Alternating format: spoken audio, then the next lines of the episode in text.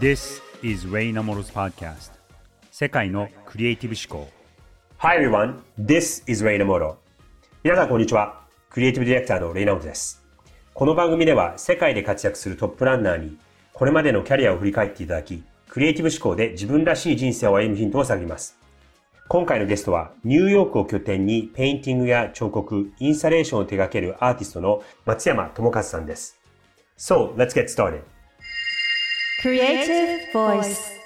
それこそ初めてお会いしたその十何年、20年近く前の時に、今のこう作ってらっしゃるものとか書いてらっしゃるものの原型というか、もうある程度その僕の記憶でだと、もうスタイルが結構あるなっていう印象だったんですね。うん。その自分のスタイルっていうのはどうやって見つけて、どうやって、あ、これが俺のやり方だとか、これが俺の、こう、表現なんだっていうのは。なんかすごくこうかっこよくパッケージングしてくれたんで、どうね、それを言っていいかわかんないんですけど、真逆なんですよ。結局25でアート始めたでしょ。うんなんで、アカデミックなトレーニング受けてないんで、まず写実的な絵が一切描けないんですうん。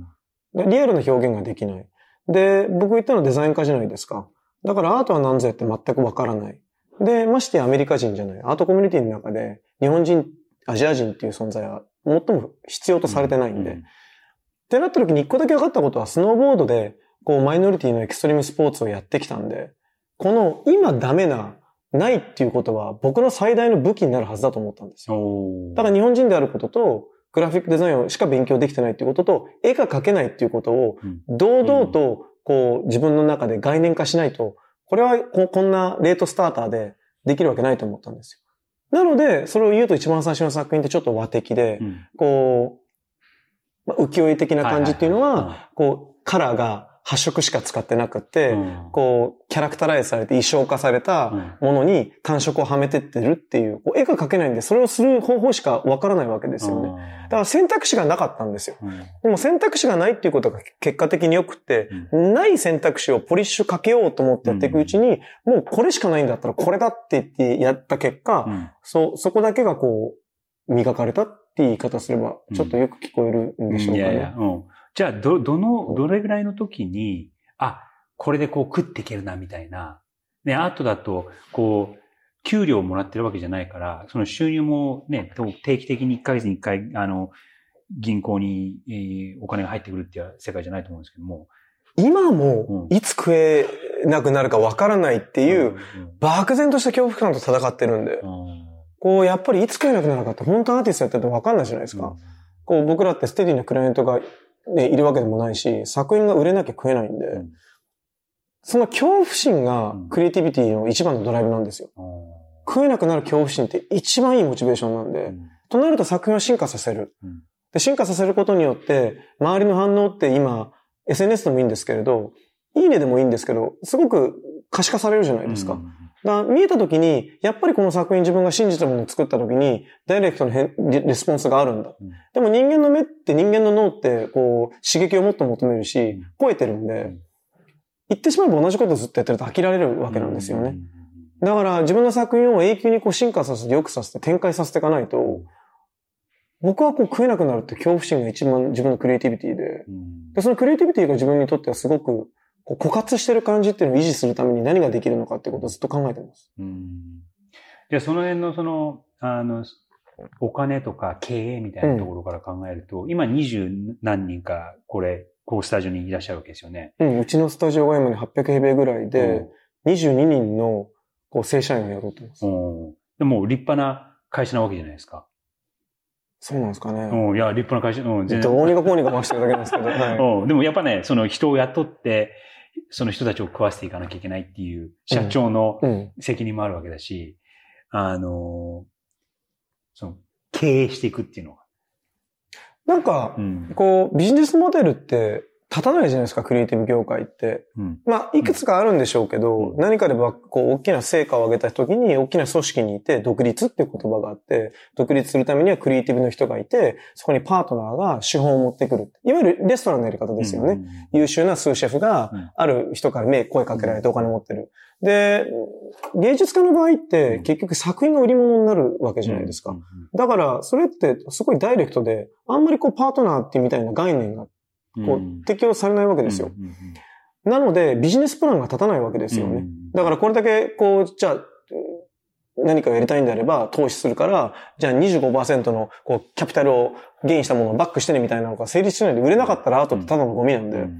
で、僕の場合も、あアシスタントが一人入っていって、こう、あ、これやりたいっていう形の肉付けなんで、組織としては最初始まった時にボロッボロになるわけですよ、成長とともに。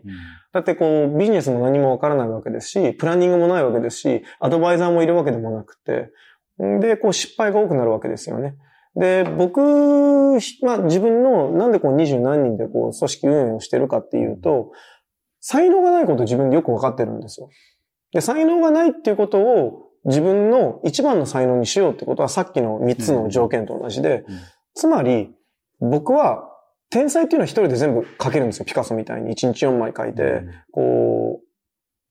作品を多作でも、こうずっとこうアートマーケットっていう中でも潤っていて影響力も持ってと。で、僕はこうニューヨークっていう世界のこう第一線を張っているような場所で戦うには、やっぱり自分のビジョンを持っていても、こう一人じゃできないっていうことを常々痛感してきたんで、うんこうだったら日本人の魂で、これはチーム力だと思ったんですよ。うんで、こう、僕の絵ってものすごく緻密で、1枚何ヶ月もかかるんですね。。で、こう、過去のこの十何年間で、こうやってきた時に、アーティストが潰れていくのをずーっと見てきたんですよ。うんで、様々な要因なんです。こう、いいアートっていうものは存在しないんですよ。美味しい料理って、うんこう、存在するんですけど、美味しいっていう人と、これまずいっていう人がいるのと同じで、アート業界における成功論ってないんですね。なので、本当の意味でいいアートがない。でみんないい絵だって、こう、自分を信じすぎて、何かこう作品の量が作れないとか、メンタルブレイクダウンがあって、一回古典を飛ばしてしまったことによって消えてしまうみたいな、こう、すごい厳しい、こうんう、競争社会なんですよ、アート業界って。そうしたリアリティも見てきたんで、で、じゃあ自分の作品が緻密で、こう、根性で勝負するしかないと思ったんですよ。で、根性でさえ勝負できれば、戦える可能性があると思った時に、やっぱり持続力と、こう、すごい緻密な作品を、もう、とにかく作り続けるっていう僕の進化論ですね。うんで、その進化論は理論であったんで、それをこう、どうするかって言ったら、もう最初、ビジネスプランがないんで、うんもう今から5人ぐらい入れるストラクチャーを考えてみようって逆転の発想から始まったんですよ。うんで、5人いたら、これだけの密の高い作品がう、んこれだけできるはずだっていう想定のもとだったんです。で、それをやってみた結果、うんそうなっちゃったんですよ。ああ、なるほどね。はいはいはい。なんで、じゃあ、こう、んなんか、大体ビジネスプランって、んじゃあこのプロジェクトがあって、これだけの利益が上がるからスタッフを増やしましょうってなるのが、そもそももうハリボテ感しかなかったんで、もう逆転の発想で、最初に5人入れてこれだけのパフォーマンスやれば、結果としてこのパフォーマンスがついてくるっていう意味では、壁画の時のアイデアと同じだったんですよ。で、今、今二十何名でこう巨大なスタジオを持ってるっていうと、みんなこれどうやってやってるんですかってこう言うんですけど、やっぱりビジネス何にもわからないし、社長業もわからないんですよ。うんいや、もうだって本当にこう、失敗続きなんですよ。うん。で、これなんかこうすると失敗をブランディングにしてるみたいなんですけど、なんで僕はコロナの時に、うちスタッフ当時10人だったんですけれど、やっぱり6人ぐらい帰ってしまったんですね。で、それまでどうにかこうにかこう10人体制を取って回ってるものが4人になってしまうと、アートって究極のものなんで、作品が作れなくなってしまうと、こう何にもできなくなってしまうんで、なんかその時に、やっぱりこう、組織運営ってことをちゃんと学ばなきゃいけないと思って、で、組織運営で失敗する例みたいなの読んだら全部僕やってたんですよ。例えば？もう、だからうん、雇用のルールが全くないんですよね。で、もう、給料ベースもどんぶり勘定だし、こう、福利厚生なんて何にもないし、うん。有給もないし、こう、社長として、こう、スタッフを、ただこう、んまあ、自分の手先として扱ってるかうん。ら、成長欲求も提供してないし、プログラムも提供してないし、うん。こうこの会社にいて未来があるっていうスタッフが信じるってことをうん。一切提供できてなかったんですよ。うんなんでスタッフがこう逃げていくような感じで、こうなんかカリスマ的なアーティストだったらついてきてくれるだろうっていうおごりですよね。うんで、こう、じゃあそれからどうしようかと思った時に、その著者に、こう、挨拶に行って、で、こう、素晴らしい本だったんで、で、まあこう相談したらやっぱり案の定、ゼロベースで立て直さないとダメですね。このままだと絶対ダメだと。ももう僕はこうチームを信じてるんで、チーム力がないアーティスト、持続力がないアーティストは絶対消えるって思ったんですよ。才能って概念ってアート業界ってないんですね。うんいいアートってないんですよ。うんいいアートっていうのは影響力を持ったものがいい後になるんですよ。結果論なんですね。うんで、それを実現するには僕はもうチームしかない。自分が才能分かってるんで。つまりこれができなかったら、僕は絵が描けないのと同じっていうことだと思ったんです。うんなので、どういうふうにしたら組織をきちんと運営できて、こう、自分がスタジオ運営できるんだろうっていうことを、うん。この数年間一番のポイントに焦点を当てたんですね。うん。で、まあ今はこう、うちに専属のコンサルがいて、うん。実は先週まで2ヶ月間、うん。コンサルの方がこう、ここに長期出張で日本から来てくれて、それでうちのスタジオのどこが良くないか、どういうふうにコミュニケーションを図るべきか、うん。どうやってプロジェクトマネジメントするべきかっていうことを徹底してこうスキャニングしてくれて、うん。良くしてくれるんですよ。へー。で今はコンサルっていうと、えっ、と、具体的にどう、どう、どういう会社？会社ですか？はい、組織運営をやってうんうんうん。るコンサルです。へー。こうやってこう僕みたいに中小企業をうん運営することに悩んでる社長たちが、どうやっても組織運営がうまくいかないと、うん。人が去ってしまうとか、こう成長が止まってしまってるとか、で、うちはまあ売上市場ではないのでもちろん、うんこう、うちはもうセールスが一人もいないんうん。で、営業っていうものが必要としてないんで、うん。こう、いい作品を作って世界で戦えるチームにしたいっていうのがうちのテーマなんですけれど、そのためにはやっぱり組織としてのストラクチャーとか、こう計画性だったりというのがないといけないですし、スタッフがここでこう何年間もやるっていう環境を整えないといけないっていう意味では、うん。あの、ちゃんとしようと。うん。で、まあ、それでやっぱりアメリカだと、やっぱり米、まあ、アメリカをこう拠点にやってるんで、今でアメリカのコンサルも入れて、日本のコンサルの方とアメリカのコンサルの方でタッグチーム組んでもらって、自分の組織を徹底的に、うん。こう、世界で戦える強固な、うん。こう、盤石な、脆弱だったんで、盤石な組織にするっていうことに、時間も自分のこう作品のセールスの売り上げもほとんど投入してます。今回の話を聞いて、やっぱりそのアートという表現の世界なんで、えーもちろんその人の心を豊かにするっていう意味では人類には必要なものではあるものの、1000円の絵と1000万円の絵がどうしてこれが1000円でこれが1000万円なのっていうのを分からない世界でもあるので、結構そのどこまで必要でどこまで必要じゃないかっていうのが曖昧な世界だと思うんですよね。あの、本当に、例えばその商品を作るとか、あの、サービスを作るとかっていうのは、ある意味人が必要としてるのは何かっていうことを考える、えー仕事ではあるので、そこをこう見つけていけば、あの、で、それで、でまあうまくいけばビジネスにはなるじゃないですか。ただ、アートはその何が人を求めているかっていうことは、がわからないところで作品を発表していかなきゃいけない。うん。人に何を求められているのかとかっていうところを、あの、追求しちゃうと逆にえわからなくなっちゃって、あの、うまくいかない。うん。そうじゃなくて、本当に自分のやりたいことをもうとことん突き詰めて、もう本当にすごいものを作れば、えそれはみ人が欲しくなるっていう、うで、スタンスでいかないと、うん、人が何を求めてるかっていうことをこう疑い始めちゃうと、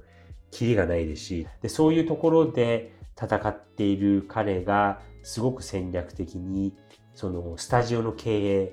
アーティストとしての経営経営者、そして経営者としてのアーティストっていうところを、あの、すごく考えてらっしゃるなっていうのも、僕は、あの、意外でしたね。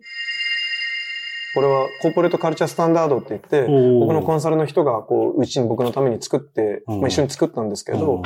これがうちのこう、すべての松山からの最新メッセージ、これ半年にうん。こう、書くんですけど、うん。スタジオ創業の思い、アートとは見るものでなく読むものって書いて、うん。自分のこういうふうに成長、スタジオうん。は個人の成長と自分の成長とうん。組織の成長があって運営するべきであるって僕の全部の成果が書いてあるんですよ。うんで、スタジオ理念があって、うちのスタジオでやってはいけないこと、スタッフとしての時間を絶対守る。発言は約束を守るとか、うん本当に基礎的なことなんですけれどその中でやってはいけないことは人間関係に平等を求めること。うん組織の中で意思決定する人がいるんで、うんクリエイティブの中でこれはこうだって言ったら、鳩もカラスになるってことは理解してほしいとかっていう。で、これが自分の過去の実績で、うんこう、うちの成長戦略っていうのは、制作費と経費を売上と収支の同一線上で考えない。うんここですごいお金使ったですこれ回収できないと思っても、クリエイティブっていうのはそうあるべきで違うところで回収すればいいから、こで、影響力が高いとこから挑戦すると。うん投資をし続けて機会が増えるような行動を取るってまさしくさっき言ったことなんですね。僕は経験してきたことって全部概念化してきてるんです。うんだからビジネスモデルは一番お金にならない順なんです。美術館展示、パブリックアート、ギャラリー展示、こう、ブランド企業コラボレーション。はいはい。で、ここに見ると書いてあるんですよ。影響力も高く、売り上げを高くしたいんですけど、ん最初はもう逆だみたいな。あ今はざもうモチベーションの高い順にやっていこうと。ーはいでこれがうちのスタジオのゴールだと。だから金は追求するんだ。金は絶対に社会的な影響力でついてくると。はいはい。で、これは朝朝礼の時にみんなで一個一個これに対して事例共有って言って、うんこう、これ、この、これを作るだけが意味じゃなくてみんなに浸透しないといけないんで、じゃあ今日の事例共有っていうと、う例えばなんですけれど、今日だったら、あの、まあみんな一人喋んなきゃいけなくって、えーっと、まあ彼だったら、うんこう、健康管理を怠ることっていうのを事例共有言った時にスポーツ選手の例とか出してる。うんで、僕は例えば数を見た時に、うんこう60歳になっても現役でた時に、こうこうこうで彼は健康管理を怠らないためにこうやってますっていうことで、うんスタジオでみんなの20人の前で自分の意見を言える場を作ることによってよりチーム力を高めるんですね。はいはい。それ朝礼の時やるんですかはい。毎朝やるんです、これ。で、こう話すことで、松山スタジオの哲学っていうのをみんなに浸透させて、こう、こうメンタルでみんなで繋がっていくっていうやり方をしていて、うんで、制作サイドに関してはコロナの時をやっぱり僕はチャンスと捉えたかったんで、うん僕の技術っていうものをうん。5人になった時に、うん。こうやっぱりちゃんと体系化しないと、ここれをこうテンプレート化するためにはって言って、うん。これを半年かけて作ったんですよ。コロナで4人になった時に、うん。こう20何人、30人になる組織運営をする上では、うん。これもこれもなきゃいけないと思ってこれをこう勝手に、あの、さっき言った通り、これを作らなければ30人の組織っていうのがビジョンがして持てないと思って、で、これうちのどうやってこう、一枚一枚僕の絵を描くかっていうことを、うんこう300ページにを読んで、これ今ちょっとこう、ずまず材料なんですけど、はいはいはいはこう、一つ一つのテクニ。ックが、全部こうまあ様々なテクニックで僕の絵ってできてるじゃないですか。それがこう一個一個テクニックが全部こうレファレンスで自分の作品の難易度から複雑さから、こう、うちのスタジオの制作バイブルを作ってったわけですうね。やっぱりこう、組織がダメになるのは、うん。みんなが同じ方向に向いてないから。なんでみんな同じ方向に向かないかって言ったら、うん。何が正解か、組織として、うん。クリエイター、クリエイターとして、うん。方向性がみんなわからないと、うん。A さんはこれが松松さんの正解だと思う。いや、こっちが正解だと思ってる時に、こういうのがあれば違う、うちのスタジオはこれに書いてあるじゃん。これをやるべきことでやっちゃいけないことって全部ここにあるんだよってあれば、じゃあこれが理念でこれが方法論はいみたいな。で、うちの場合はん。作品のこう、サイズとうん。複雑さとうん、こう、レイヤー化されてうるんで、で、こう、だんだん複雑な作品に、こう、でかい作品とかだと、こう、セグメント化されてるんです。うん。このクラスはう、ん。クラスう1、ん。クラス2、クラス3、うん。クラス4。うん。まあ S クラスでもいいんですけど、最初に来た子たちの1年ぐらい、こうちっちゃい作品を書くんですよ。うん。で、それを全部の作品アベレージタイムを取っていて、うん。そのクオリティとうん。アベレージタイム、みんなで作ったアベレージタイムを超えられればうん、ランクが上がっていく。で、それが、こう、上がれば、給料ももう、こう、頑張った分だけ可視化できるようにしてるんですよ。だからスタッフがあの人これぐらいもらってると思うっていうと、うん。1年間で何万ドルも上がる子もいるんですよ。なるほど。そうすると、モチベーションになるじゃないですか。うん。で、こう、僕もそうするとより任せていくようになるんで、はいはいはいはい。これが評価制度なんですけど、こうやってこう、うん。ランク分けした作品が時間が、こう、これがアベレージの真ん中なんですけど、うん。こう C クラスの作品のアベレージくれば、こう点数がつけて、であともう一個がうん、モラル評価があるんですね。うん。こう、作品に対するモチベーションがどうかっていう、んえっと、あ、まあこれですね。うん。これがまず4点で、これ40点で、こっちが60点評価なんです。で、こう自己成長があるか、秩序のある限度、主体性があるか、うんチームワークを大事にするか、ちゃんと礼儀正しいか、スタジオの利益を考えてるかって言って、これが点数がつけられて、で、あとは作った作品が6割、っていうのが僕の作品にすごい時間かかるんで、うんこう、1ヶ月平気で遅れてしまうという事態があったんで、これを評価制度に組み込もうということで、うん。こう、作品のセグメンテーションを分けて、それをこういう時間内で作品を作っていくっていう評価制度があれば、みんながもう僕が評価しなくてよくて、うちのスタッフがうん、こう、今回彼の、こう、作った作品半年で、この量をこれだけの時間でうん、クオリティはこれだけでできましたっていうことが、こう、まあ僕も作品全部触ってるんで分かるんですけれど、これがあくまで数値化されるっていうことによって評価されるそれは、えっと、どれぐらいの期間でやってらっしゃるんですか？その評価は。半年に一回です半。年に一回。いろんな技術が入って複雑になればなるほど僕の作品ってだんだんだんだんこう、こう、レイヤード化されていくんで、うんそれをこうできるようになるまでやっぱ2年ぐらいかかるんですね。なるほどね。で、その2年になる前に辞めちゃうってことも多いじゃないですか、うんクリエイトインダス。やっぱり長くいないと持たないって両手に近いんですよ。あなんでこういう、こう、あーいの、やー面白い、これは。これはもう本当意外ですと。でも今、そのリアルタイムでやってらっしゃるんで、別に今これもう終わりってことではないってことですよね。はい。まだまだちょっとやっぱり僕は、うんこう、やっぱり組織がそれで良くなった瞬間に、うん自分の理想とする作品がたくさんできるようになったんですね。おとというと、その組織が良くなったっていうのは、例えばどういうところですか？いろんなことを委任できるチームを作ることが大事なんですよ。じゃあ何をしてるかっていうと、例えば僕、新宿駅でうん巨大なモニュメントを作ったんですけど、あのプロジェクト2年かかったんですね。ん。であのプロジェクトやってから、うん世界各国の都市から、あれを見て、こういうプロジェクトやりたいって言った時に、うんやはりマネジメントできる人が必要になるんですよ。うんじゃあ、大きい彫刻作った時に僕はこうマケットを作って、うんそれがこうできるまでって建築家もエンジニアもデベロッパーも入ってきた時に、うんその叱るべきコミュニケーションを僕が信用して話せる人材を見つけないといけないわけですよ。で、そういう人材ってアート業界では僕みたいな活動してる人が多くないんで、他業種からこう来てもらわないといけないんですよね。経験を持ってる。で、そういう人をどうやって見つけるか。で、来た時にアート業界に突然来て違和感ないようなチームビルドができるか。そしてその中に彼らがやる気と意欲を感じられる。僕はこうクリエイティビティのことをつやりたくて、どうやってやるかは知ってるんですけれど、毎回毎回自分の時間って限られてるので、コミュニケーション全部入ってしまうと、うんクリエイティビティからこう乖離して遠ざかってしまうんですよね。でもこれだけプロジェクト来た時って、どれだけクリエイティブに集中して、いかに自分のチームが僕のアイデアどうってこれ面白いと思うからこうしましょう、ああしましょうって言って、僕のアイデアをさらに磨きをかけてくれて、こう届けるっていうことがやれれば、あの、すごいチームができるとう。ん、で、実はこの2年間で、こう、10メートル級のモニュメントを作るプロジェクトを月に1個届けてるんですよ。それもう本当チームがなきゃできないですね。チームがこう機能してないと。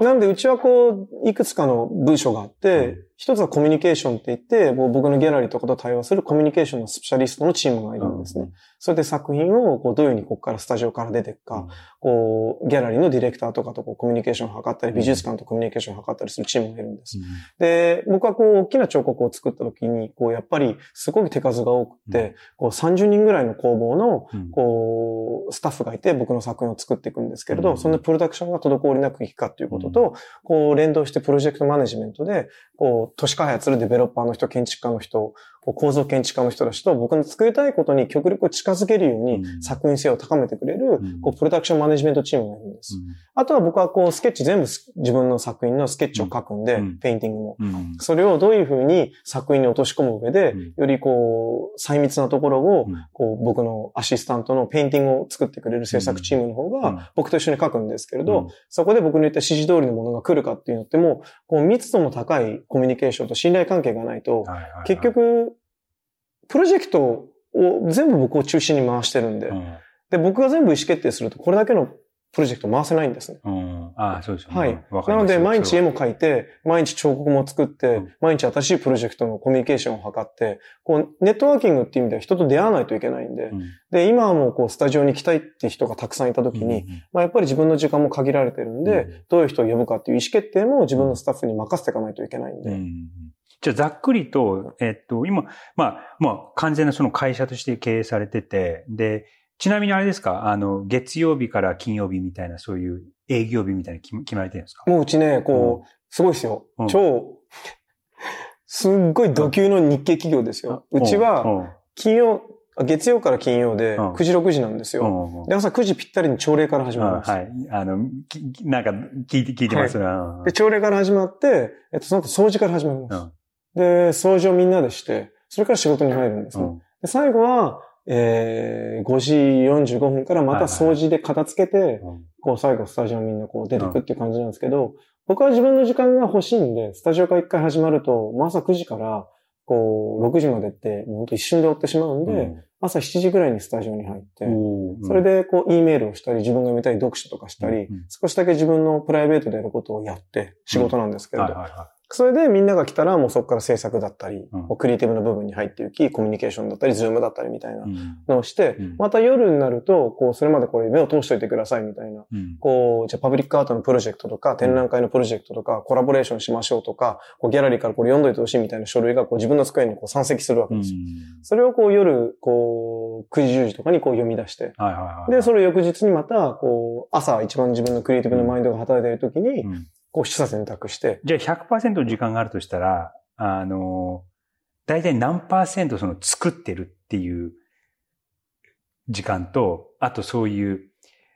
管理だったりとか、その資料に目を通さなきゃいけないとか、メールに返事をしなきゃいけないとか、そういうマネジメントの時間、大体、そのクリエーションの時間とマネマネジメントの時間で大体どのぐらいなんか？でも今、うんここに来ると、どこをもってクリエイティブになるのかがわからないんですよ。あだって僕、レイさんと仕事したら、今この会話もクリエイティブな仕事なんですよ。ドキドキしてるから。ら。でもこれが事務的になった瞬間にクリエイティブじゃなくなるじゃないですか。で、ありがたいことに今、うん僕がこう、グローバルで活動して、うんそれが可視化されて、こう、形になった時、うん10年前、5年前に会いたかった人たちとこう会える場がたくさん設けられるようになってきたわけですよね。。そうすると会いたいと思ってそこでの会話から大きいプロジェクトに突然こう繋がっていくってはいう、こう、なんかいろんなプロジェクトの、こう、なんていうんですかね、ゲートキーパーの人たちから、うんこんなんやりたい、あんなんやりたいって話が来ると、うんなんかどこをもってのクリエイティビティなのかがわからないのと、ねだ例えば、例えば、僕、僕の世界で言うと、その、契約とか、うん。うん、それとか、えー、松さんの場合はこれ、あこれしなくてもいいと思うんですけど、例えば採用とか、うん面接とか、そういう、あの、間接的にはクリエーションにはつながるんですけど、その、クリエーションに行くまでの、今はね、うん実際6割ぐらいがそっちに取られてます。クリエイティブじゃない方に。あーはいはいはいはいはい。っていうのが、うちのスタッフ一人一人やった時に全員僕は面接するんで、おで面接して、うんこう、この新しいスタッフが来た時にうちのスタジオがどういう風に進化するんだろう、変わるんだろうっていうことを、それがこう、学校卒業したてでも経験ある人でもやっぱり自分が見たいんですね。うん。なので、こう、そういうしたりとか、ま契約も結局、マイプロジェクトとこう方向性が違いすぎるんで、うん。もちろん顧問弁護士はいるんですけれど、うん。あの、やっぱり全部目を通さないといけないんで。うんでもそれもこう徐々にどうやったらこれやらな、やらなくていいことをやらな、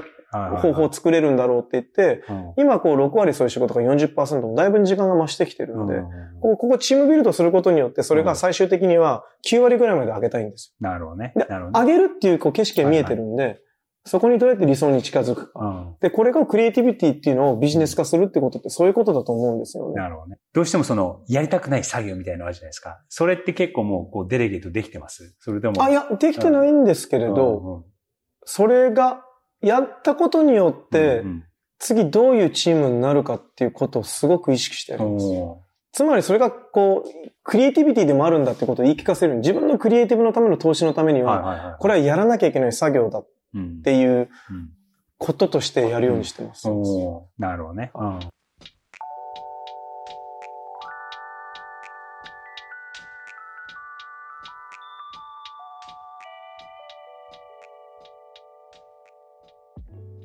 ここまでお送りしてきました、レイ・イナモトの世界のクリエイティブ思考。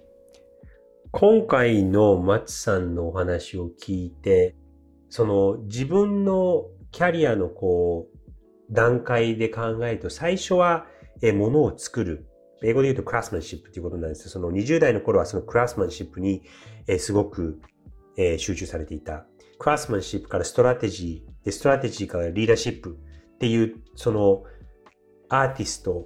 経営者、人間のこう進化がすごくはっきり分かった会話でしたね。これ彼言ってなかったですけども、その日本人として日本を代表する、そして世界で活躍するリーダー的な存在になろうとしてるのかなってそう思うんですね。これは他の業界のその特に若い方たちも、えー作るところから入ってそれを戦略的に捉えてそしてどうリーダーになっていくかっていうところをどこかで意識されると自分のキャリアの積み方の役に立つのではないかなと思います。松山さんとのインタビューは次回もまた続きます。ぜひお楽しみに。お相手はリーナウトでした。